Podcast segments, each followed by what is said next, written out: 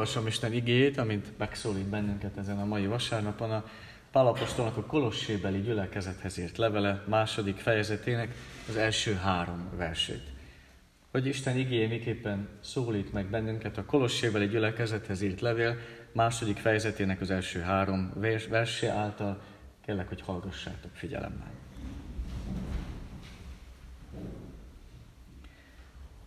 Szeretném, ha tudnátok, mennyit küzdök értetek, és a laudiceiekért, és mindazokért, akik engem nem ismernek személyesen.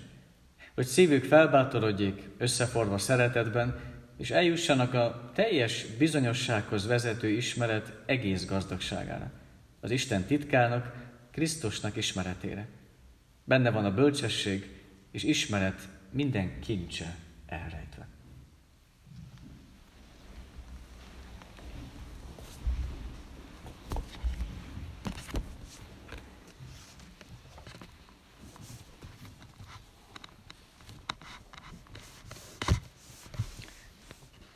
Ebben a földi életben szükségünk van egy, egy jó húzó erőre, egy jó motivációra, hogy valahogy tudjunk felelni a nehéz kérdésekre.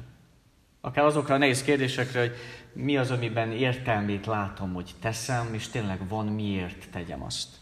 Vagy mi az, amiért úgy gondolom, hogy küzdeni érdemes, és mi az, amiért úgy gondolom, hogy nem érdemes küzdeni. Mi az, amiért érdemes sok mindent feláldozni, mi az, ami segít, hogy újra és újra és megint és megint felálljak, vagy akár szembe tudjak nézni veszteséggel, vagy hiányjal. Kell egy húzó erő, kell egy motiváció, ami kimondatja velem, hogy nem könnyű, nehéz, de azért, azért mégis megéri, mert haladok afelé, ami engem húz és motivál. És rengeteg ilyen motivációnk lehet, lehet akár az embereknek a megbecsülése. Ez is sokszor húz és visz bennünket előre. Lehet akár a hatalom, amiért, amire vágyunk, vagy akár, hogy szeressenek bennünket mások. Lehet akár a pénz is. Lehet egy jó élet, hogy azért küzdünk és azért munkálkodunk. Lehet egyszerűen egy teli gyomor, sokszor is elég ahhoz, hogy menjünk előre és valamit el, véghez vigyünk. Vagy az emberi tudás, hogy gyarapítsuk magunkban a tudást. Esetleg a, a munka, amit szeretünk, az visz előre, mert mert úgy érezzük, hogy kiteljesít, és mi is kiteljesítünk másokat. Rengeteg ilyen dolgot lehet sorolni, ami, ami motivál bennünket. Talán mindenkit egy kicsi más, de motivál, és sokszor húzó erőként ott van, és visz bennünket előre. Gyerekeknél van sokszor hat, hamis, motiváló erőként ott a, az édesség például. Ilyen gyakran lehet hallani, hogy ezért, ha, ha jól viselkedsz, hogyha leírod ügyesen a házi feladatot. Megészed azt az ételt is, ami lehet nem ízlik neked a legjobban, akkor, akkor megkaphatod, és a tiéd lehet. És akkor persze ezzel nem csak a fogorvosokat támogatjuk, hanem valahol ezzel azt is elültetjük az emberekben, hogy igen, vagy a gyerekekben, hogy hát ezért érdemes, ez egy olyan érték, amiért tényleg érdemes még olyat is megtenni, amit annyira nem szeretünk.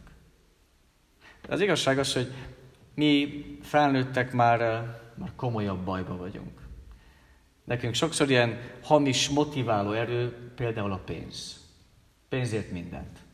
Pénzért lehet dolgozni, vagy érdemes, még érdemes szenvedni, és érdemes kínlódni, vagy még szeretni is, hogyha nem is annyira tetszik nekünk, de még érdemes pénzért azt is megtenni, érdemes csalni, lopni, ölni, és mindent feláldozni pénzért, mindent lehet. És persze ezzel nem csak a bankokat támogatjuk, tehetjük hozzá, hanem egyúttal azt a, az értéket is emeljük fel, mint hogy ez Tényleg ezért érdemes az életet élni. Ezért ez megadja az életnek az értelmét. Azért persze jó, hogyha észrevesszük azt is, hogy mennyire fontos húzóerő számunkra, emberek számára a közelség. Egymásnak a közelsége. Mennyire húzóerő például kicsin gyermekként, amikor már a, a szülőknek a közelsége az, az minden amikor nem az számít, hogy mit kap, meg mit nem kap, hanem hogy ott lehet-e mellett a szülő, a közelség, az mennyire motiváló és húzó erő lehet egy kicsi gyermeknek.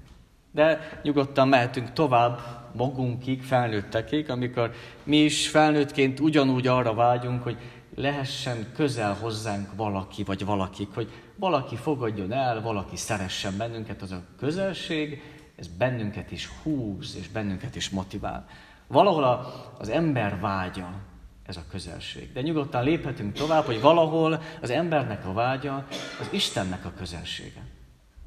Valahol az embernek, minden embernek a vágya az Istennek a közelsége. Hogy semmi nem számít, mindennel szembe tudunk nézni, és mindent elviselünk, hogyha ha tudjuk biztosan, hogy Isten mellettünk van.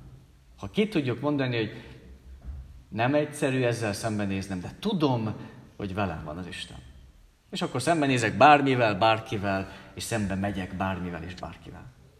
És talán nem is ez igazán a kérdés számunkra, hiszen mondhatjuk, hogy mindenkinek van egy bizonyos fokú ismerete az Istenről, mindenki hisz benne, mindenki egy kicsit közel szeretne lenni az Istenhez, minden embert valamennyire megszólít valahol mindenkiben, mindenki felfedezi magában ezt a, az Isten űrt, Isten alakú űrt, hogy valahogy vele be lehet ezt tölteni. De a választó vonal, ami igazán Krisztus követővé tesz bennünket. Ez a, a, választóvonal, ami a névleges kereszténységtől igazán megkülönböztet, az pont az, amikor naponta próbálom az Istennek az ismeretét minden más fölé oda emelni. Amikor naponta próbálom tanulni, hogy engem motiváljon az, hogy én minél jobban ismerjem meg az Istent. Talán pont az a választó vonal a konkó és a búza között, amikor a, én, ha az Isten ismeretéről van szó, akkor nem elégszem meg a kevéssel. Nem elégszem meg a felszínessel, nem szeretnék elmenni a teljes ismeretig. Nem elég csak annyit tudom, hogy Isten mindenkit szeret. Kevés az ismeret, hogy tudom, hogy abban a kicsiny bölcsőben, jászolban milyen szépen feküdt az a kicsiny gyermek. És nem elég annyit tudnom, hogy hát biztos Isten megelégszik azzal, hogy bennünket ott lát a templomban, és mennyire örül már ennek is, hanem ennél több és nagyobb ismeretre, teljesebb ismeretre vágyom. Istennek a gyermeke, az vágyik a teljes ismeretre. Sőt, Pálapostól pont arról beszél, ugyancsak börtönből ír, mint a múlt héten felolvasott igében is ez fogalmazódik meg, hogy akkor is bezárt körülmények között volt Pálapostól, most is ugyanúgy, és megfogalmazza, hogy ő be van zárva, a rács mögött van, de, de szeretne személyesen találkozni a gyülekezettel. Szeretné átadni nekik azt a nagyon fontos információt, hogy, hogy tudjanak arról, hogy ő mennyit harcol, hogy ő mennyit közt, hogy ő mennyire versenyt fut egyetlen egy célnek az érdekében, hogy átadja nekik ezt az ismeretet, ezt a teljességet, ezt a gazdagságot az Istenről, amiben ő is próbál élni, ezt szeretné, ezért küzd, ezért harcol, ezért fut, hogy ezt átadja nekik. És ez sokkal több a vágynál. Ez sokkal több annál, hogy hát szeretném, hogyha esetleg ti is ragaszkodnátok az Istenhez. Ennél sokkal, sokkal több. Az a szó szerepel itt, hogy agónia.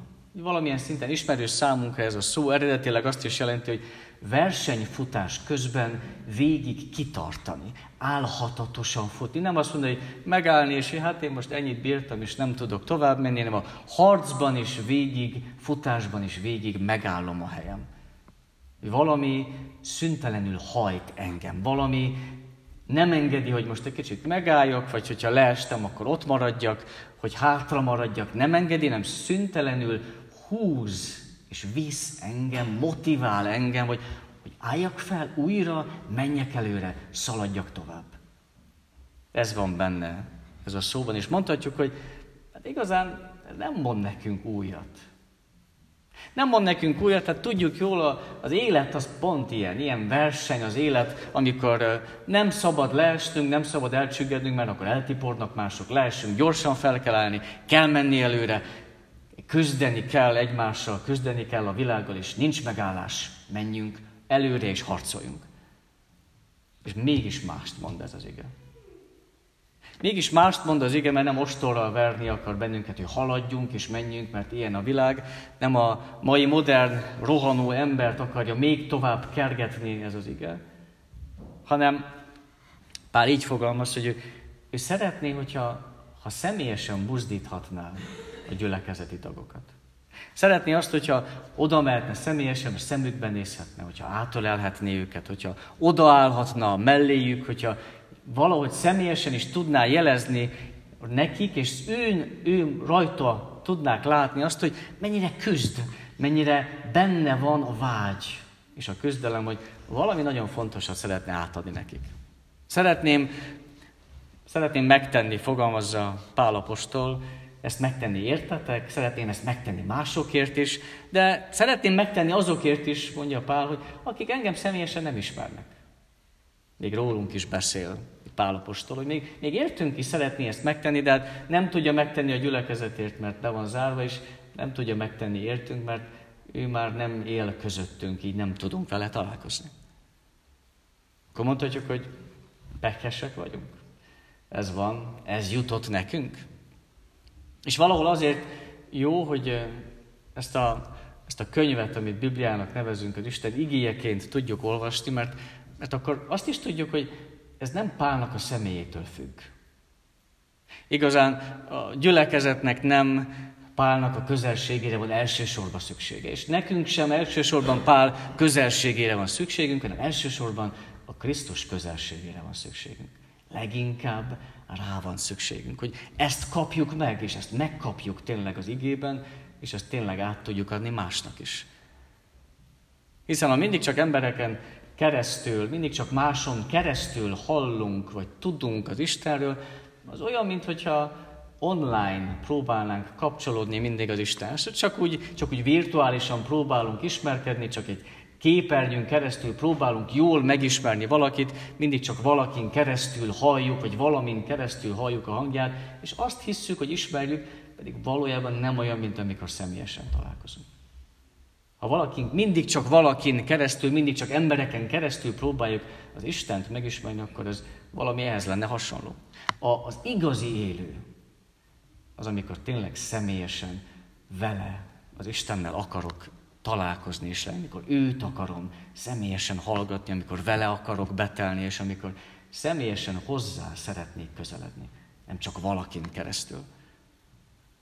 Nem, az ige az nem hajtani akar semmiképpen bennünket, hanem szeretné azt, hogy a, a figyelmünk és az életünknek a középpontjába az legyen Istennek a teljes ismerete.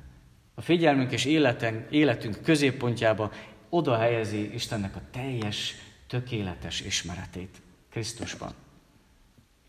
Erre bíztat bennünket Pálapostól is. Ugye azt mondja, hogy ha valakit nem ismer személyesen, még így is szeretne, azt is szeretné bíztatni, így bennünket is szeretne bíztatni az igén keresztül.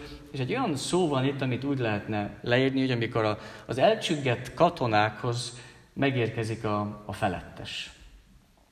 Megérkezik a felettes, és, és elmond egy beszédet. És a, a beszédnek a hatására újra bátorságot kapnak a katonák, és újra képesek értelmet látni abban, amit nekik tenniük kell, és valami hasonlót próbál tenni Pálapostolon keresztül az ige is. Hogy azért imádkozik, hogy a gyülekezet az kapjon bátorságot. Azért imádkozik, hogy mi kaphassunk bátorságot, hogy bármilyen helyzettel szembe tudjunk nézni.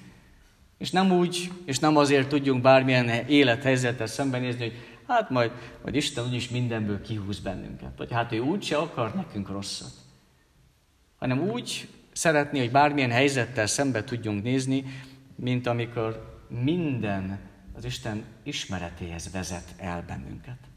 Mint amikor minden, még a nehéz helyzetek is az Isten ismeretéhez vezet bennünket. Ugye ismerős számunkra ez a 62. Zsoltár, főleg a, a, azok a versek, amiket többször is ismétel a Zsoltáros, hogy csak Istenben csendesül el a lelkem.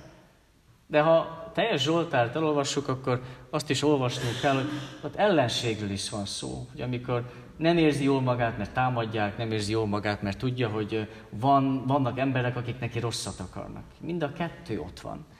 És mégse, mégse azt olvassuk a Zsoltárban, hogy hogy panasz áradatot öntene ki, vagy hogy kétségbe esetten kiáltana az Isten, az, amit más Zsoltárokban gyakran olvasunk, itt mégsem. Ez a Zsoltáros, amikor megérte ezt a Zsoltárt, akkor a, a teljes bizonyosságnak az állapotában van. Amikor meg van győződve az Istennek a közelségéről. Abban az állapotban van, amikor teljesen bizonyos benne, hogy, hogy vele van az Isten. És mi tudjuk, hogy nem ilyen az egész élet.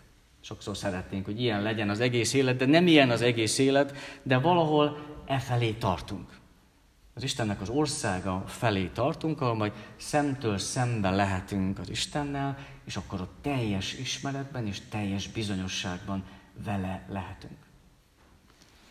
Van egy rövid kis példa, ami talán pont ebben segíthet bennünket. A címe az, hogy mire odaérek. Már jócskán tavaszodott, amikor a csiga egy hűvös, szeles reggelen elindult a nagy cseresznyefa sudár törzse felé. Az alsó ágon ülő veréb érdeklődve figyelte a fejleményeket, egy idő után lekiáltott, milyen bota vagy te csigát, nem látod, hogy még csak most kezdenek zöldülni a cseresznyék?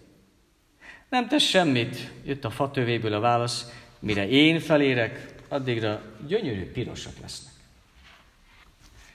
Valahol így haladunk mi az Istennek az országa felé, hogy valami kell húzzon és valami kell motiváljon bennünket, hogy ne csak azt lássuk, hogy, hogy zöld, hanem azt, amit tényleg megígért számunkra Isten, hogy ki fog teljesedni.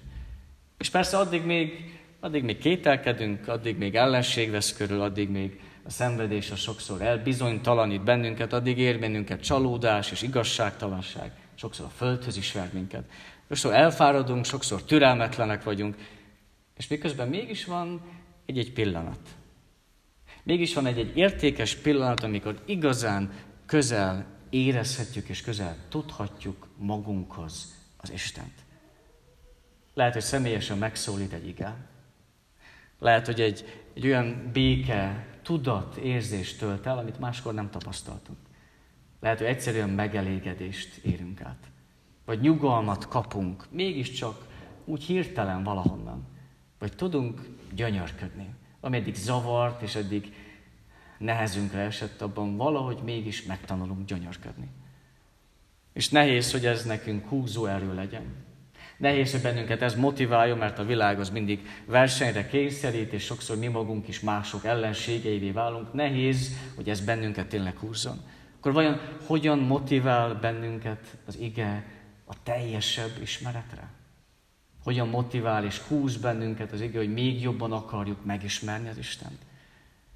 Azt fogalmazza meg, hogy akit nekünk jó megismernünk, az a kincseknek a tárháza.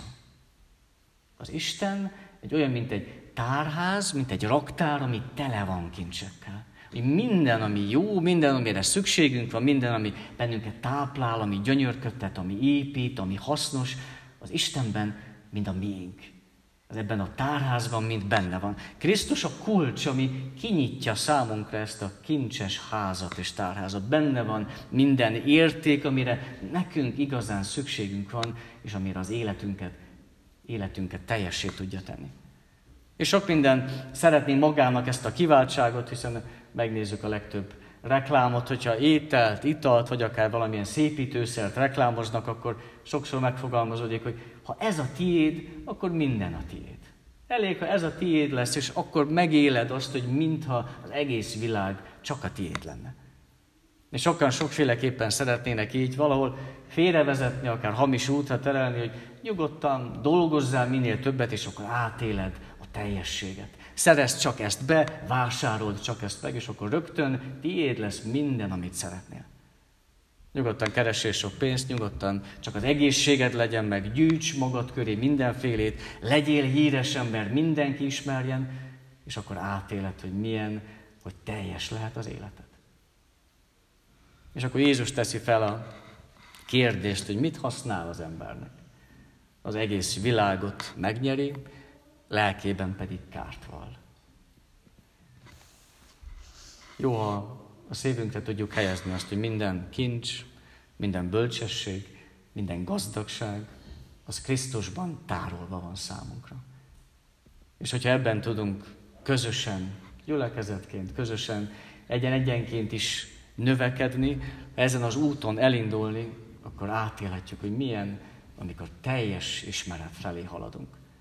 Hogy nem csak egy felszínes, nem csak egy kicsiny, hanem az, amikor teljesen szemtől szembe ott lehetünk, és tudhatjuk, hogy ő maga, a mindenség ura, az tényleg velünk van. Amen.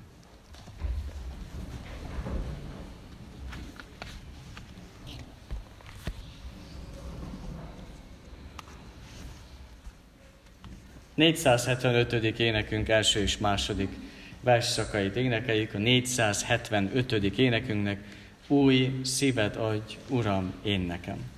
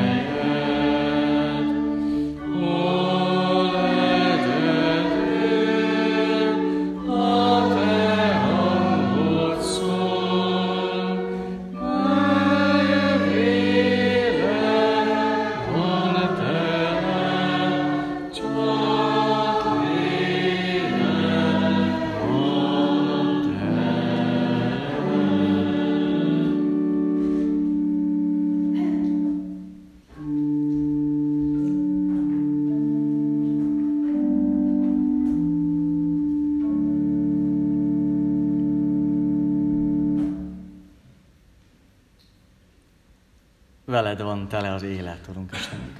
Amikor Te vagy az, aki ki teljesíted az életünket. Amikor Te vagy az, amikor átéljük, hogy tényleg betöltöd az űrt, amit próbálgatunk mi magunk is valahogy betölteni, és valamikor sikerül is, valamikor úgy is érezzük, hogy mennyire teljes az életünk.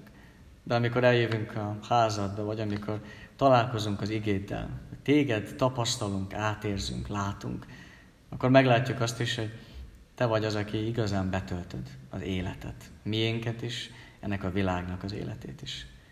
Segíts, hogyha körbenézünk, akkor ne csak azt lássuk, ami a szemünk előtt van. Vegyünk észre téged. Látunk persze sok mindent. Látunk nyomorúságot, látunk háborút, látunk csalást, vagy látunk szegénységet. Annyi minden igazságtalanságot. Sokszor kínlódást, hiába valóságot. Annyi mindent észlelünk. De, de enged, hogy ezek ne ellentétek legyenek számunkra, mint ami azok, mintha ezek azt jeleznék, hogy te hátot fordítottál számunkra. Urunk Istenünk, te töltsél be bennünket. És akkor teljesen másképp látjuk a saját életünket, sőt ennek a világnak a menetét is. Akkor észrevehetjük, hogy a, a teljesség az te vagy. Ha teljes ismeretre vágyunk, és küzdünk mi magunkért, másokért is, akkor mennyivel másképp láthatjuk azt, hogy hogyan vezeted, tartott kezedben most is ezt a világot. Kérünk, hogy így őrizd meg bennünket, Urunk. Ami kínlódásainkat, ami kételkedéseinket is sokszor, ami kereséseinket, ami lassú lépteinket is. Légy Te velünk, érezzük a Te kezedet, ami fog, vagy ha arra van szükségünk, akkor amint átölel. Légy velünk, Urunk, mint atyánk, mint aki igazán vezet bennünket az úton önmagad felé. Ismerjünk meg téged, hogy megismerhessük saját magunkat is. Jézusért, a Krisztusért. Amen. Bizalommal tárjátok fel szíveteket Isten előtt. thank you